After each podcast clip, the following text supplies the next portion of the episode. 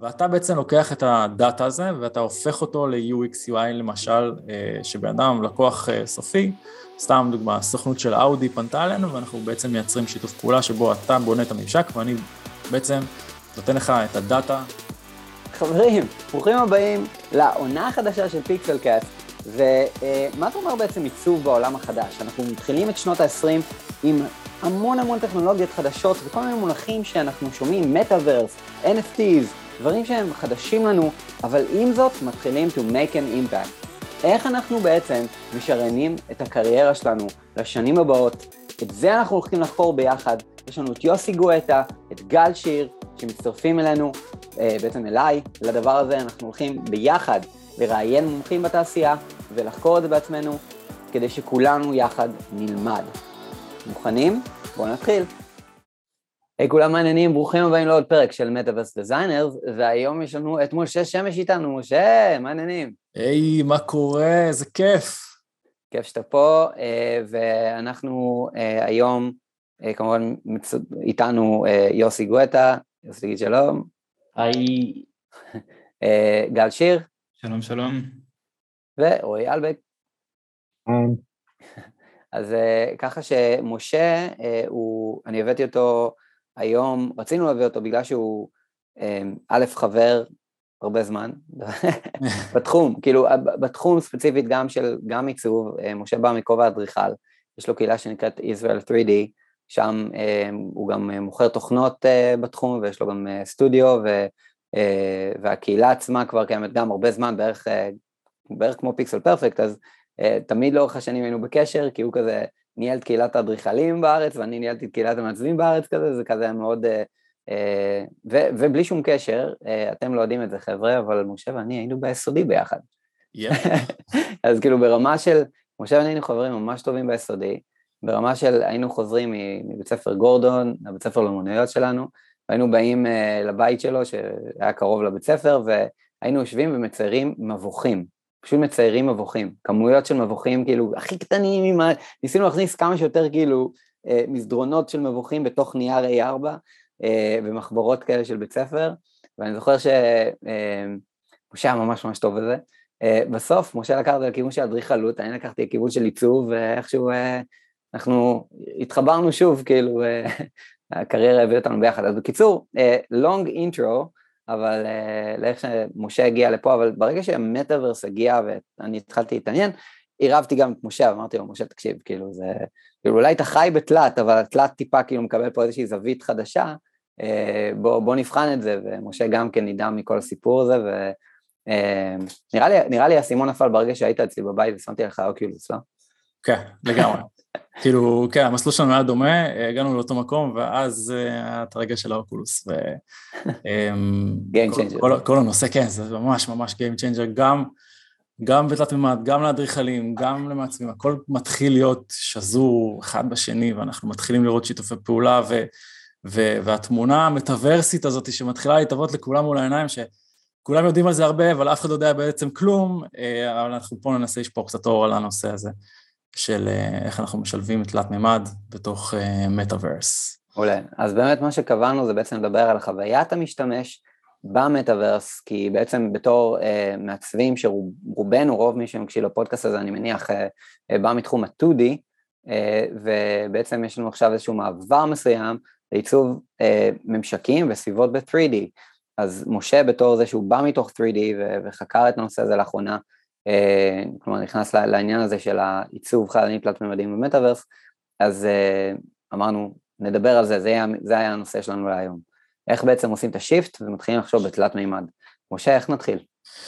אוקיי, okay, אני חושב שאנחנו צריכים להתחיל בזה שאנחנו מדברים על אה, תקופת מעבר ותקופת אדפטציה של אנשים שכרגע יושבים, כולנו יושבים בתוך איזשהו חלל. כל מי ששומע אותנו נמצא באיזשהו חלל כלשהו, אה, וזה החלל הזה יכול להיות חוץ, פנים, ולא משנה איפה אתם נמצאים, אפילו בקפסולה, אה, והחלל הזה מייצר איזשהו רגש, איזשהו סנטימנט.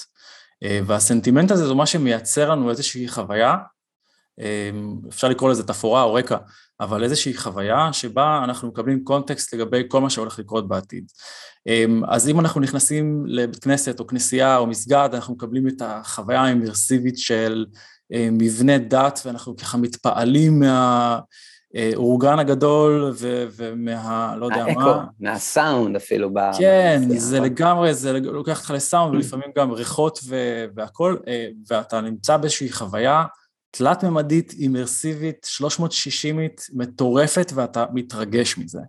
הרגש הזה, או מה שאנחנו מנסים לייצר, אנחנו בתור אדריכלים, וגם אתם, בתור מעצבי UX UI, זה חוויה לרוב שהיא כמובן חיובית, לא שלילית, אבל אנחנו מנסים לייצר את החוויה האימרסיבית הזאת. ועכשיו, כשאנחנו מדברים על המעבר בין העולם האמיתי לעולם הדיגיטלי, ואגב, זה בדיוק הנושא שאנחנו נדבר עליו היום, גם ההתפתחות שלי, גם בתור אדריכל, הייתה תמיד גם בעולם האמיתי וגם בעולם הדיגיטלי.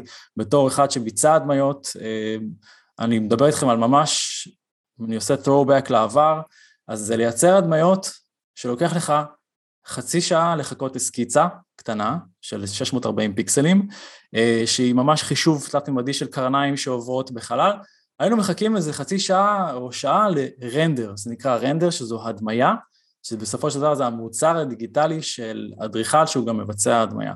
עכשיו, למה חשוב לדעת מה היה? כדי לדעת מה יהיה. אז נכון להיום אנחנו מסתכלים על קפיצה טכנולוגית מטורפת בכל מה שנושא, בכל מה שקשור לנושא של, של חומרה וחישוב בזמן אמת. אז אם פעם היינו צריכים לחכות המון המון המון זמן לתמונה קטנה, ואתם יודעים, לעשות את זה, לשלוח אותה כסקיצה או משהו כזה, אז היום אנחנו מדברים בדיוק כמו הסיב האופטי שמחבר אותנו בצורה מאוד מהירה לעולם, על הדמיה בזמן אמת, וזה הרבה מתקשר לנושא של עיצוב בתלת מימד, ולחוויה האמרסיבית שלנו שאנחנו בעצם היום, אני חושב שאוקולוס די שולטים בשוק של ה-VR, אבל כל דבר, כל הדברים האלה לא היו זוכים לקבל אור אם לא היה מייצרים את ה-GPU הכי טוב ואת המעבד יותר מהיר וכולי וכולי, ואנחנו היום כבר מתחילים להגיע ברמה הטכנולוגית, ברמה של החומרה, לחוויה ששואפת להיות, אני לא אקרא לזה 100%, אבל השאיפה להיות 100%, לחקות את מה שקורה בעולם האמיתי מבחינת חוויה בין אישית. עכשיו, למה אני מדבר על חוויה בין אישית? למרות שאנחנו מדברים בזום ואנחנו רואים את עצמנו במסכים, בפיקסלים, דו-ממדיים. החוויה הבין אישית שאנחנו מדברים, בן אדם אחד מדבר עם בן אדם שני, יש המון המון המון מניירות והמון, איך נקרא לזה, את הקריצת עין או את הג'סטות הקטנות, המיקרו-ג'סטות שאנחנו בעצם מייצרים בחוויה בין אישית. וזה לא קורה במרחב הווירטואלי היום, אבל זה משהו שאנחנו כן נשאף שזה יקרה בחוויה המטאפיזית או המרחבית במטאוורס החדש, וכל זה יבוסס כמובן על מה שאמרתי קודם, על חומרה חזקה. אז זה, זה משהו שהוא הוא, הוא מאוד מאוד אה, כאילו יפה לחשוב עליו, כי, כי שמנו בצד רגע, אנחנו בסדר מבחינת אה, חומרה. עכשיו בואו נדבר רגע על החוויה שנוצרת לנו מתלת מימד או ממרחב תלת מימדי, אני קורא לזה אימרסיבי, כי אני, אני רוצה כאילו לייצר את הרגש, אני רוצה כאילו את הבום הזה, שאתה נכנס לאיזה חלל ואתה כאילו מסתכל לכל הכיוונים, ומשהו מפתיע אותך ונכנסת לאיזה מבוך, הזכרת מבוכים. אז איך אנחנו מגיבים לחוויה, spatial experience, תלת-ממדית. כן. אז קודם כל, מבחינת מטאוורס בעיניי, וחשוב לקבל איזשהו קונטקסט, אני חושב שהמטאוורס בעיניי אמור להיות שייך לכולם, למרות שעכשיו יש כמה יצרנים שרצים על אותו, אותו מסלול, ואגב בצדק, כולם די גדולים, יש לנו את מטא, את פייסבוק, Sandbox וכל אלה, והם כולם רצים על אותו מקום, הם רוצים לייצר איזשהו מטאוורס משלהם. בעיניי לפחות, ואני מכניס פה קצת אינטרפרטציה אישית, לא יהיה מטאוורס אחד, למרות שיש בלוקצ'יין אחד, מי שלא יודע מה זה בלוקצ'יין, אז זה הקופה הרושמת של, של כל העסקים של כולנו ו-NFT, וזה הכל שקוף, הרי הבלוקצ'יין פתוח לכולם, אנחנו עושים ולידציה, אם נעשית עסקה בבלוקצ'יין, אז, היא, אז יש איזה 100 מחשבים של אנשים שמוודאים שזה היה בסדר והכל טוב. אז אה, כאילו, עכשיו, אני חושב שאנחנו רצים בכמה מסלולים מקבילים, פייסבוק, כל החברות הגדולות, Epic, שאני תכף אגע בהם כי יש לי קשר ישיר איתם, מייצרים כמה מטאוורסים, אפשר לדמיין את זה בתור כמה כדורי ארץ כאלה, אבל מה שאני חושב שיקרה זה שבעצם כל כדור ארץ כזה, כל מטאוורס, יהיה איזשהו, יהיה לו איזשהו נושא, topic, למשל מטאוורס לנוצרים או לאסלאם, או מטאוורס לפנויים פנויות, או מטאוורס לבני 40-50, ויהיה איזשהו קבוצות מיקוד של מטאוורס, שזה נחמד. אני יכול לבוא ולהוסיף את הטייק הקטן האישי שלי, אני נמצא לאחרונה הרבה מאוד בתוך סביבות של אנשים שמדברים על התחום הזה של לאיזה כיוון העולם של במרכאות כפולות מטאוורס הולך, כי זה באמת מונח שאנחנו משתמשים בו אולי ומנצלים אותו קצת יותר מדי, אבל יש מעבר לחברות הגדולות שהן, כמו שאמרת, הן באמת centralized, הן כמו הגדולות שבאמת הן סביבה סגורה משל עצמם והם קובעים את החוקים, יש גם חברות שכן מנסות למשוך חזרה מתוך התחום הזה של centralization לתוך עולם המבוזר, ה-decentralized, והדוגמה שלדעתי גם בפרק הקודם דיברתי על זה, של חברה כזאת היא NFT Worlds, שיש להם סדרה של עשרת אלפים עולמות, שכל עולם הוא בפני עצמו יותר גדול מהעולמות של Sandbox או Decentraland לדוגמה, והם עובדים על איזשהו מנוע שמאפשר לכך שיהיה לך איזשהו סוג של פורטל שמעביר אותך מנקודה א' לנקודה א' בתוך עולם ספציפי,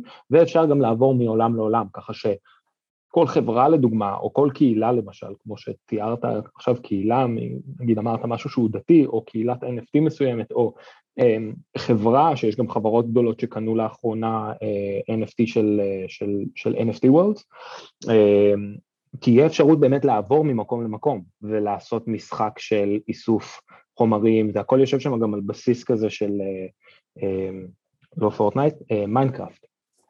Mm-hmm. אז, אז באמת לדעתי יש פה איזושהי, איזושהי תנועה גם בעולם החדש הזה של חברות שכן לוקחות את זה לעולם הזה וכן מנגישות את, העולה, את העולם של Web Three, Metaverse, uh, Decentralized לאנשים שהם, אתה יודע, regular Joe, כל בן אדם רגיל יכול לבוא להיכנס ולשחק במשחק הזה ולהיות שם ולחוות את החוויה של הקהילה הספציפית הזו. נכון, בסוף, בסוף הם רוצים לייצר foundations שבסופו של דבר מי שיוצקים את התוכן הזה זה המשתמשים עצמם. האינטראקציות והיכולת שלנו גם בתור יוצרי, אנחנו שמים את הכובע של יוצרי התוכן, אבל בסופו של דבר מי ששם את הפאונדיישנס רוצה שאנחנו נהיה שם כדי ליצור את הקשרים הבין אישיים האלה וגם ליצור איזשהו אה, אפילו כלכלה דיגיטלית. עכשיו בין אם זה עולמות שדיברת עליהם שהם מכווני מטרה, אז אנחנו בעצם מקבלים גם מוצרים מכווני מטרה. בסופו של דבר, אה, פה, פה אני דווקא חושב שזה endless, כאילו אני לא יודע איפה באמת עובר הגבול של אה, אה, כמות העולמות שנמצאים שם, או כמות המגוון האפשרויות שאנחנו יכולים להיכנס אליהם בתור אה, משתמשי קצה. אני כן יודע שאבל, שהרבה פעמים אנחנו כן מקבלים איזושהי הגבלה, גם בנושא למשל ביטקוין, הוא, הוא מוגבל לקריאה, הרי יש לו איזשהו גבול מסוים שהוא יגיע לאיזשהו אופטימום, הרי אתה יודע, אם הוא היה endless והיה אין סוף ממנו, זה פשוט היה מתאפס מבחינת ערך. אז אה, יפה לראות גם אה, שמבחינה של, אמ, אגב, אדריכלות נדל"ן וכולי, אז מבחינה של נדל"ן ורכישה של קרקעות, כמו שאנחנו רואים עכשיו, קרקעות דיגיטליות כ-NFT, אה, גם זה מוגבל, אוקיי? כשאנחנו נכנסים לעולמות, אז גם יש להם איזשהו קנה מידה מסוים, וזה קצת מתקשר, אני כאילו, זורק פה משהו קצת לאוויר, על, על סוג של מועדונים, כאילו יש לך מועדון אקסקלוסיבי שיהיה לך ממש מעט נדל"ן וממש מעט uh, מקום פיזית להיכנס אליו או הגבלה טכנולוגית, uh, ולעומת זאת תהיה משהו שהוא פתוח לכולם. זאת אומרת, אנחנו מדברים פה על כמה רבדים, אנחנו מדברים על איזושהי פירמידה או איזשהו כדור עם הרבה הרבה הרבה, או איזה בצל עם הרבה הרבה שכבות, אבל בסופו של דבר אנחנו מדברים פה על uh, קצת על חיקוי של העולם האמיתי מהבחינה הזאת, כי גם כדור הארץ, שאנחנו פה בעולם האמיתי, אנחנו הרי זה ה base point שלנו, והמשאבים שלנו מוגבלים. בואו נשים רגע את uh, מאדים uh, בצד, אבל המשאבים שלנו פה מוגבלים, אנחנו רוצים איפשהו להגיד, אוקיי, אין פה כאילו מאגר בלתי נדלה, NFT הוא יחיד, או שמייצרים כמה ממנו, uh, אבל אנחנו רוצים להגיד בעצם, uh, יש לנו פה נכסים דיגיטליים, הנכסים הדיגיטליים האלה זמינים לרכישה, אנחנו מייצרים פה איזושהי כלכלה דיגיטלית שהיא היא קצת אה, מקבילה לעולם האמיתי, אבל היא בעצם מייצרת אה, כלכלה אמיתית, אנשים אשכרה הולכים למכולת עם הכסף שהם הרוויחו בעולם הדיגיטלי הזה, מקלקלים את המשפחה שלהם וקונים דברים בעולם האמיתי, אבל מה שיפה פה זה שהם פשוט, זה, זה פשוט עובד, זה שמה, אוקיי? זה, זה קיים. רק רוצה להגיד שברמה המקצועית של האדריכלים, אנחנו ממש ממש ממש בהתחלה של זה, אני יכול להגיד לכם שזה אחד התחומים שזה ממש, אני לא רואה כרגע חבר'ה שנכנסים לזה, אבל אני מקווה שבעקבות גם הפודקאסט, גם דברים שקורים בעולם האמיתי, אנחנו נראה יותר, יותר ויותר אדריכלות ואדריכלים בתלת מימד שנכנסים לעולם הזה. כן, אני חושב שכאילו אני אשמח לקחת את הדיון באמת לכיוון עכשיו, אוקיי, אז בואו ניקח את זה לכיוון של חוויית משתמש בעולם של התלת מימד, מה אנחנו צריכים להתחשב בו, שעדיין אולי לא היינו צריכים להתחשב בו כשלא הצבנו למטאוורס. אה, יפה, אז, אז למעשה אה, מעצב UX UI שמעצב את הסביבה, אה, בוא נגיד ככה, מי ששם אוקולוס ריפט לאחרונה יודע שהוא נכנס לאיזשהו חלל תלת-ממדי 360 והוא חווה איזושהי חוויית חלל מסוימת. לחלל הזה יש יכולות, או, או נקרא לזה מרחב תלת-ממדי אמיתי, אה, שאנחנו בעצם צריכים להיכנס אליו איכשהו. איך אנחנו עושים את זה? אה, בואו נדבר קצת על האיך, או על תהליכי עבודה, או על מה שקורה בעצם מתחת למכסה המנוע. אז למעשה עיצוב בתלת מימד מתחיל באיזושהי תוכנה תלת מימד, זה יכול להיות סקצ'אפ, זה יכול להיות סינמה 4D, תלת 3DS Max, כל מיני תוכנה, תוכנות מסוימות, גם נראה לי שיאמבו דיבר על זה בפודקאסט שלו. ואת החלל התלת-ממדי הזה, העיצובי הזה, אנחנו בעצם יכולים לקחת אותו למטאוורס ולהיכנס אליו. היום יש כמה שיטות טכנולוגיות להיכנס לחללים כאלה, זה מתחיל מהדמיית 360, וזה נגמר גם בווידאו, ויש היום אין ספור מצלמות שמצלמות 360, אנחנו יודעים להיכנס לחלל תלת-ממדי ולהסתובב בו. הדבר השני שאנחנו צריכים לדבר עליו מבחינה טכנית, וזה משהו שמעצבי UX/UI פחות שמים דגש עליו, זה על הרנדר בזמן אמת. כדי שניכנס לחלל משמעותי, ושהוא ייראה כמו שצריך, ושהוא יגיב לאור, הוא יגיב לתנועה, אנחנו, ולמצלמה כמובן, אנחנו צריכים אה, לדעת גם ליצור, אה, ולדעת, זאת אומרת לדעת לעבוד עם החלל הזה אה, באופן אה, כזה שהוא יחושב בזמן אמת. ועכשיו אני קצת רוצה לדבר שנייה רגע על אפיק אה, ועל אה, מה שהם עשו לאחרונה, אה, שהיה איזושהי קפיצת מדרגה גדולה מאוד, גם מבחינת חומרה, גם מבחינת תוכנה. אז סיפור מסגרת קצר, מי שלא מכיר, אפיק היא חברה שיצרה את Unreal Engine, טים סווייני יותר נכון, שזה הפאונדר של החברה, חברה אמריקאית לגמרי, ומאז Unreal Tournament, פרץ לדרכנו בשנות ה-90 אם אני לא טועה, אה, עד להיום אנחנו בעצם, אה, החברה במוצר הדגל שלה שנקרא Unreal Engine, וכמו שהוא נשמע זה מנוע רנדר אה, בעצם, והמנוע הזה הוא מנוע שהוא לא מסחרי מהבחינה של, הוא ניתן בחינם לכל מי שרוצה להוריד אותו, והמודל הרווחי או המודל המסחרי של Unreal Engine אומר שאם אתה חברה שהנפיקה או שרשמה הכנסות של, אני לא טועה, מיליון דולר, אז אתה משלם איזשהו אה, אחוזון רויאלטיז אה, לאפיק.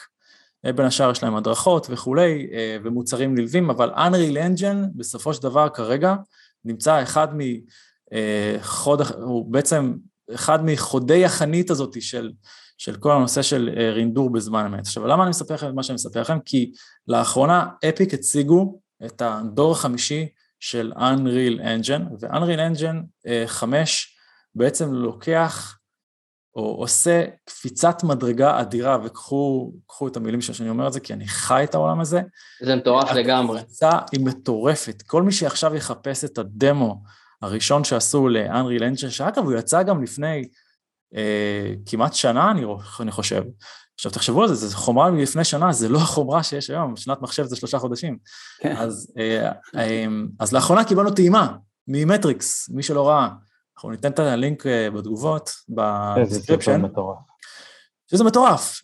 אנחנו רואים, חברים, אנחנו רואים עיר שלמה מרונדרת בזמן אמת, זה לא קרה עד עכשיו, אוקיי? הדברים זזים, האנשים הולכים, מי שלא מכיר גם, אנחנו נרשום את זה ב description, MetaHumans של Epic, זה ממשק וובי לחלוטין חינמי כרגע, או חינם מלעד, אה, ואפשר פשוט לייצר שם אבטארים, ויש דמות שפשוט עושה אנימציה, ואנחנו יכולים לייצר בעצם כמעט כל פרצוף שאנחנו רוצים. אה, דמות שלמה. זו נקודת מוצא טובה. למה אני מספר לכם את זה? כי בעיר הזאת שמרונדרת בזמן אמת, היו שם אנשים שהולכים, והאנשים האלה בעצם נוצרו על ידי מטה-יומנס, שזה מגניב, כי זה כמו הגנום האנושי, אין שם אינסוף אפשרויות.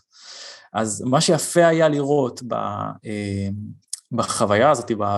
הרי זה משחק מחשב בסופו של דבר, כאילו המטריקס היה בסופו של דבר משחק מחשב, אבל מה שהם הציגו שם, הטכנולוגיה והקפיצות הדרך שהם הציגו, אגב, הם עושים אה, פירוק שלם של הסרטון, שהם הראו והם מראים איך המפות עובדות. אגב, מפות uh, בתלת מימד זה, זה בעצם השכבות שיש לכל חומר, שבעצם מייצרות את הריאליזם שלו. למשל, מפת רפלקשן, זו מפה שאומרת איפה החומר מחזיר אור, או מפת באמפ, וכשמה כן היא, מפה שאומרת איפה החומר בולט, ואז עם כל המפות האלה, בעצם יש לנו די הרבה מפות, ספקיולר, זה מלא מפות, אנחנו בעצם מקבלים חומר תלת-ממדי. עכשיו, את הדבר הזה צריך לחשב מתישהו, איכשהו.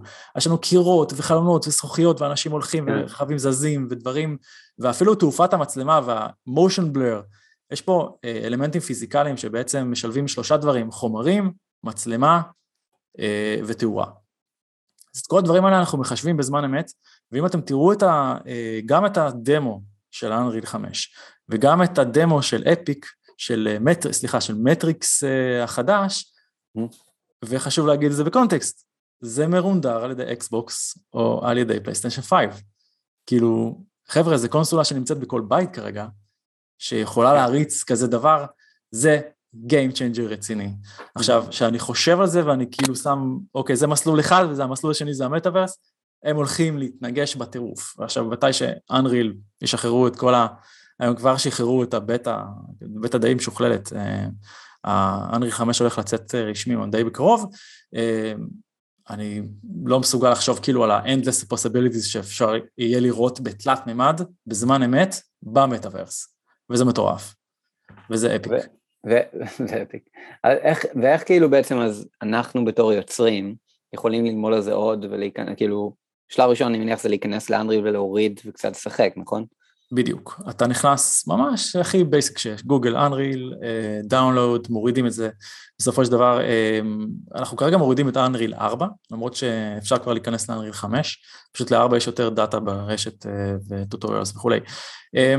לאנריל אין לו שיטה מאוד מאוד פשוטה ללמוד אותו, זאת אומרת, כן, יש תהליך לימודי, יש עקומת למידה, אז לא כזה פשוט ללמוד אנריל, אבל once קלטת את המכניזם שנקרא בלופרינטס ואיך התוכנה עובדת, היא בסופו של דבר, אמ, התוכנה כמובן מיועדת למשחקי מחשב, אבל אמ, עכשיו באנריל 5 לפחות יש את לומן ו, וכל מיני דברים אחרים שפחות קשורים לעולם אה, הגיימינג, ואפשר באמת ללמוד, אה, ליצור דברים באנריל 5 ממש כאילו מעכשיו לעכשיו, וזה חינם וזה כאילו מעבר לפינה. אה, כן, צריך מחשב חזק, אמ, טכנולוגיית RTX של NVIDIA, אה, דברים כאלה, כאילו לא צריך לחסוך בכוח מחשוב, זה עצה שלי של, אבל כן, זה פשוט להיכנס, להיכנס לזה ולעצב את זה. דבר אחד שאני יכול להגיד לכם רגע על ה Unreal שקשור גם במסלול העיצובי וגם במסלול הטכני. אמ, כמו שאנחנו בונים בניין בעולם האמיתי, יש קונסטרוקטור שעושה חישובים סטטיים כדי שהבניין לא ייפול, אוקיי? שהוא לא יתרסק, אה, ושהוא יהיה חזק. ויש את האדריכל כמוני שמגיע ומייצר בעצם את המצג הסופי של הבניין, את הגמרים ובעצם את החוויה מהחלל, את החומרים וכולי.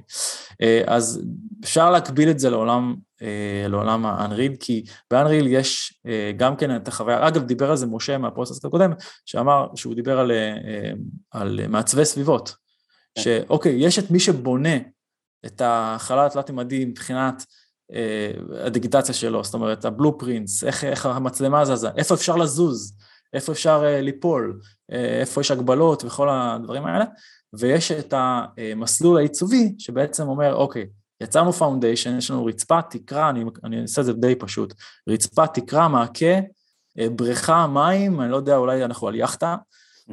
אבל בסופו של דבר מגיע מישהו שהולך לעצב את כל זה ולבחור את החומרים ולבחור את התאורה, ובעצם, כמו שאמרתי בהתחלה, אני די מתקשר למה שאמרתי ממש בהתחלה, ליצור את החוויה האימרסיבית, הרגש שבסופו של דבר יוצא מזה. אז כן, אפיק נותנים לגמרי באנרי 5 או באנרי 4 פתרון אימרסיבי לחוויית החלל הזאת.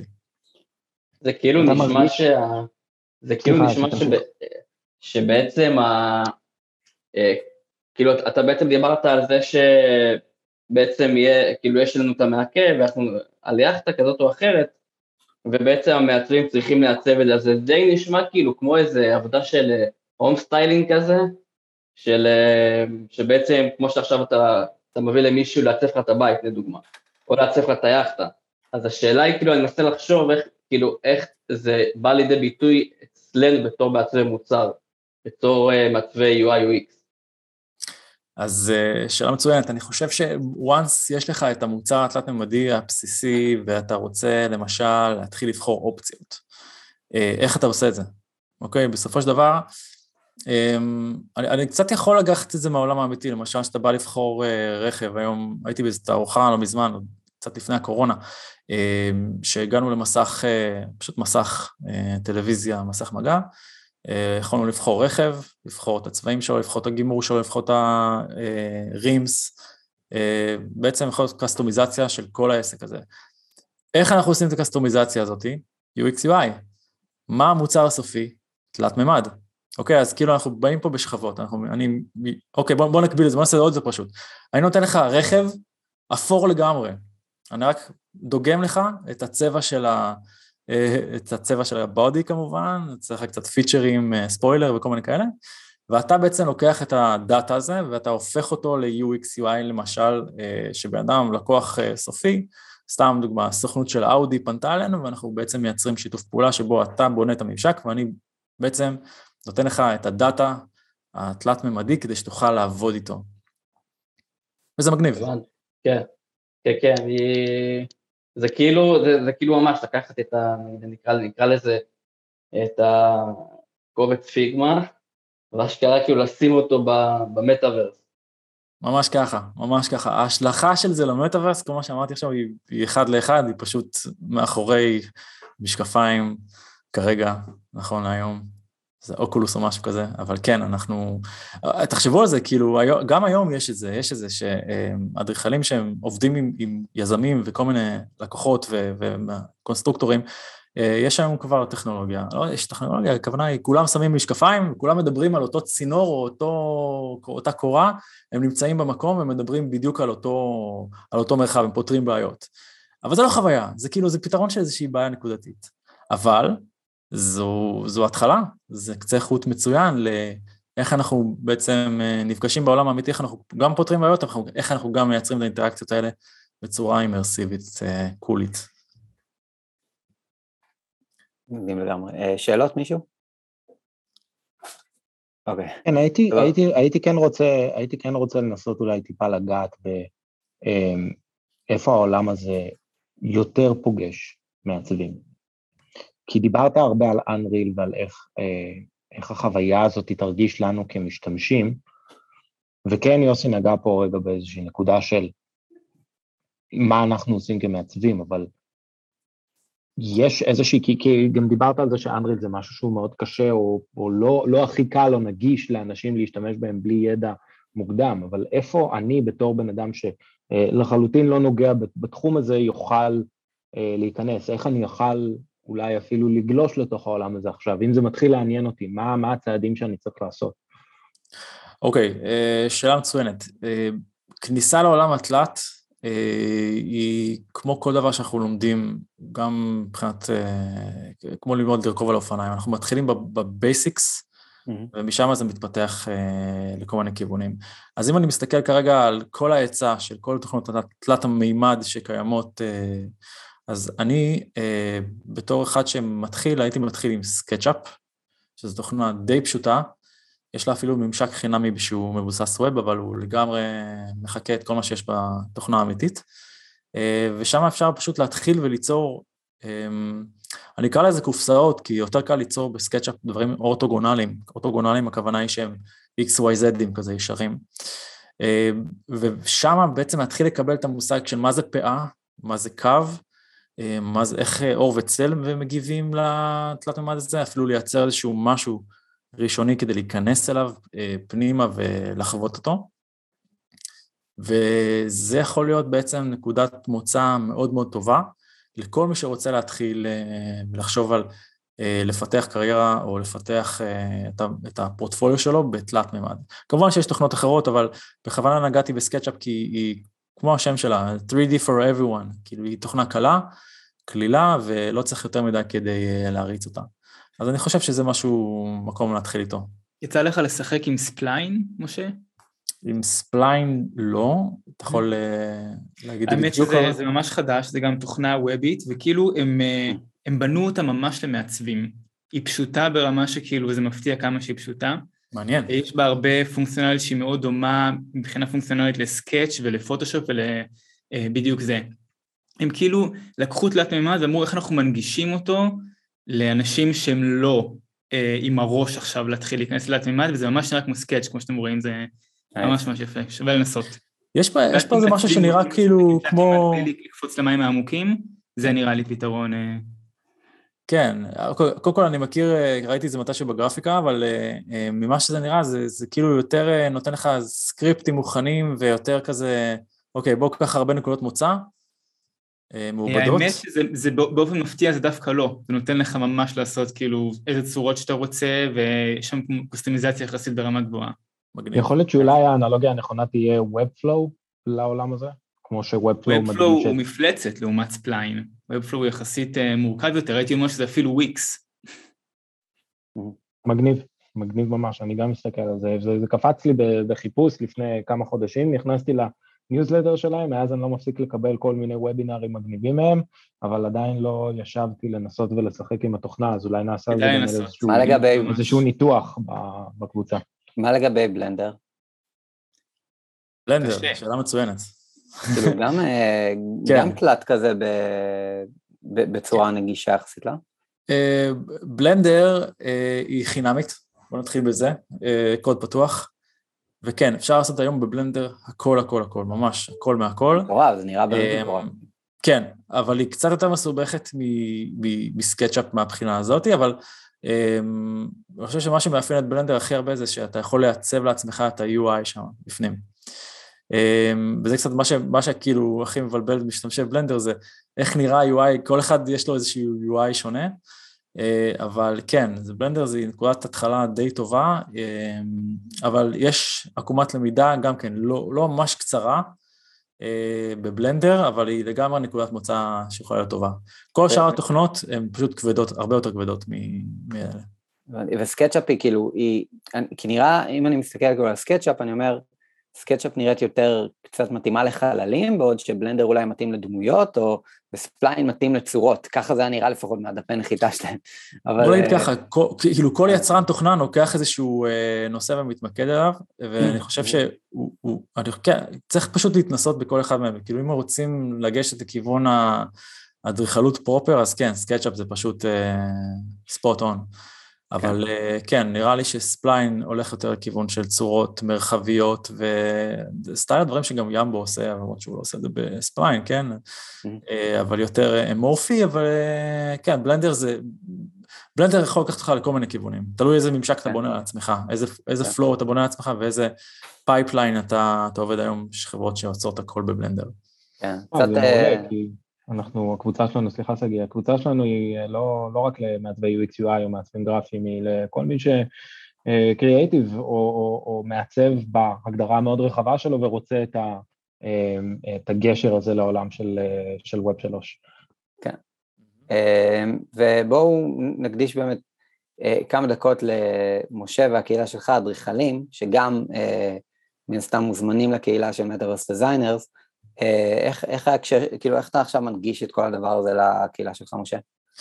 יפה, אז אמ, אני לגמרי כרגע בשלב של כתיבת אה, תוכן, יותר כזה עמוד שדרה של תוכן אה, שהולך להגיע בכל מיני צורות לקהילה, קודם כל בקבוצת הפייסבוק שלנו, של Israel 3D Community, אמ, ופשוט, זה, זה, זה פשוט אמרתי לכם, לא הרבה אנשים בתחום שלי נכנסו לזה, אז כאילו זה... כן. אני לגמרי מרגיש כמו כל, כל ה-15 שנה האחרונות, כמו איזה חלוץ שחורש את השדה וכרגע מנסה שאחרים יחזרו, יבואו אחריי, או לקבל כמה, לתפוס כמה שותפים לדרך ששותפים לאותו wilderness כרגע, שכולנו נמצאים באיזשהו מקום שהוא כן. כרגע ככה פחות ידוע.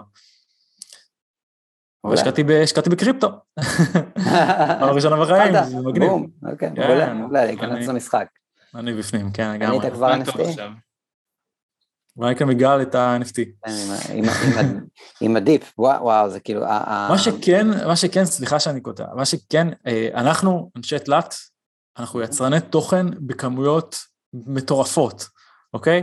הרבה פעמים כשאנחנו מייצרים פרויקט אדריכלי, אנחנו עושים ככה טסטים בצד של איזה צמח, של איזה אוטו קטן, או שזה משהו, ואנחנו כאילו מנסים אותו רגע בצד. עכשיו, לפעמים ה-side projects האלה הופכים להיות כאילו projects full, וסתם לכל מיני דברים, זה דברים קולים שאתם רואים בסקוונסים של פרסמות, וכל מיני דברים מגניבים, כמו כדור הארץ כזה של המרוץ למיליון, שכזה בסוף מטוס כזה מסתובב סביבו. אז הדברים הקטנים האלה בסופו של דבר יכולים להפוך בקלות ל-NFT אה, יחסית סבבה, לא יקר, לא טירוף, לא מונליזה, אבל uh, הרבה מה side product יכולים להיות ממש bread crumbs כזה, רק לפזר אותם ולייצר גלריית NFT נחמדה. אני ביניהם. מעולה, אני לגמרי. אמ, אז אה, טוב, משה, המון המון תודה על, על כל המידע והכל.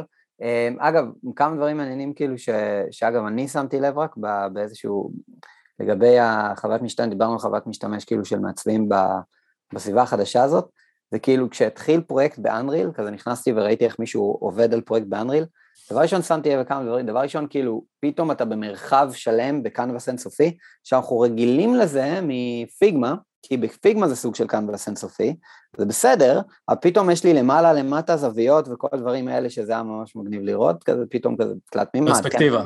כן, כן ו, ואז הדבר המעניין הוא שברגע שאתה עובד על VR, מבחינת חוויית משתמש, יש לך מסגרת של שתי מסגרות. אחד זה מסגרת של איפה אתה בתוך המשחק יכול לזוז, כלומר אם יש לי עכשיו, יש מסגרת, מה שנקרא מסגרת אינטראקציות. זה אומר שאם אני עכשיו מושיט את היד קדימה, אז אני אוכל לתת אגרוף למישהו, אוקיי? אבל אם הוא מחוץ ל... אם הבן אדם, אני יכול להציג את הבן אדם בתור מי שיוצר את המשחק, ואם הבן אדם, הבן אדם מחוץ לפריים האינטראקציות, אז אני לא אצליח לגעת בשחקן השני, אז זה קצת בעיה. אני תמיד נכון. צריך להקפיד שהדמויות יהיו בתוך הפריים אינטראקציות. וחוץ מהפריים אינטראקציות יש התייחסות ל-reference of the room scale. שה room נכון. scale זה בעצם כאילו איפה שאני מגדיר את האזור משחק שלי שיכול להשתנות מפעם לפעם. אתה מבין, לזה דיברתי, זה בדיוק המקום שבו אנחנו עושים את המעבר בין העולם האמיתי לעולם הווירטואלי. כן. אנחנו צריכים איזשהו הקשר, איזשהו קצה חוט, ואז, אוקיי, קח את הקופסה הראשונה שאתה מקבל שם, זרוק אותה ותעשה מה שאתה רוצה. אבל כשאתה פותח את התוכנה, ולא משנה איזה תוכנה אגב, אתה מקבל בבלנדר אגב, שאתה, אמ, יש את הקובייה. Mm-hmm. וכל פתיחה של בלנדר יש קובייה, אז יש על זה גם אה, כמה פרויקטים מגניבים של אנשים שעשו בקוביות האלה, כן, כמו להפיל אותם וזה. הכל מתחיל מקובייה. הכל מתחיל מקובייה, כן. לגמרי. נדיר. מעולה, אז, אה, אז כן, אז אה, זהו, אז משה, איפה אפשר לתפוס אותך, אם אנחנו רוצים למצוא אותך? איפה אתה פעיל? האמת שכל הדרכים המקובלות, פייסבוק, לינקדאין, אינסטגרם, כל ה... אוקיי. איפה הכי, כאילו, איפה, איפה בימים אלו אתה הכי פעם? נראה לי פייסבוק. פייסבוק. אני מהזקנים, אוקיי. כן, לגמרי. סבבה, בסדר גמור, אנחנו נקשר גם לפייסבוק, גם לאינסטגרם, גם ללינקדאין, אמ, והמון המון תודה שהצטרפת אלינו, משה. כיף, תודה על ההזמנה. תודה רבה. תודה רבה. המקדים לגמרי. יאללה, אז תודה, וחברים, יש לכם שאלות או כל דבר שהייתם רוצים לשאול, אתם מוזמנים לשאול בקבוצה. ואנחנו נשמח לענות, וכמובן אם יש לכם שאלות למשה, משה איתנו בקבוצה, אז אתם מוזמנים לתייג אותו ולשאול שאלה, אמ, או פשוט אה, לכו ותתחילו להוריד תוכנות ולחוות אותם, אז קדימה. אמ, שוב, תודה לכולם שהייתם פה, אה, אז יוסי, גל, רועי, אה, ואנחנו נתראה בפרק הבא, שבוע הבא, של Metaverse Designers. היי חברים, ממש מקווה שאהבתם את הפרק הזה. עכשיו, אם אהבתם, please, subscribe, follow, שתפו את זה עם עוד חברים. ומה זה חשוב? והכי חשוב, אתם מוזמנים בעצם להצטרף לקבוצת פייסבוק שלנו, Metaverse Designer. פשוט כנסו לפייסבוק וחפשו Metaverse Designers באנגלית. או פשוט כנסו ללינק שמשותף כאן בקומנטס, או בביו, בפיקסל פרפקט באינסטגרם, בכל מקום שאתם רק רוצים. מוזמנים להצטרף לקבוצה ולדיון, ביחד בואו נצמח וניכנס לשנות ה-20 בפול ספיד. צ'או בינתיים, נתראה בפרק הבא.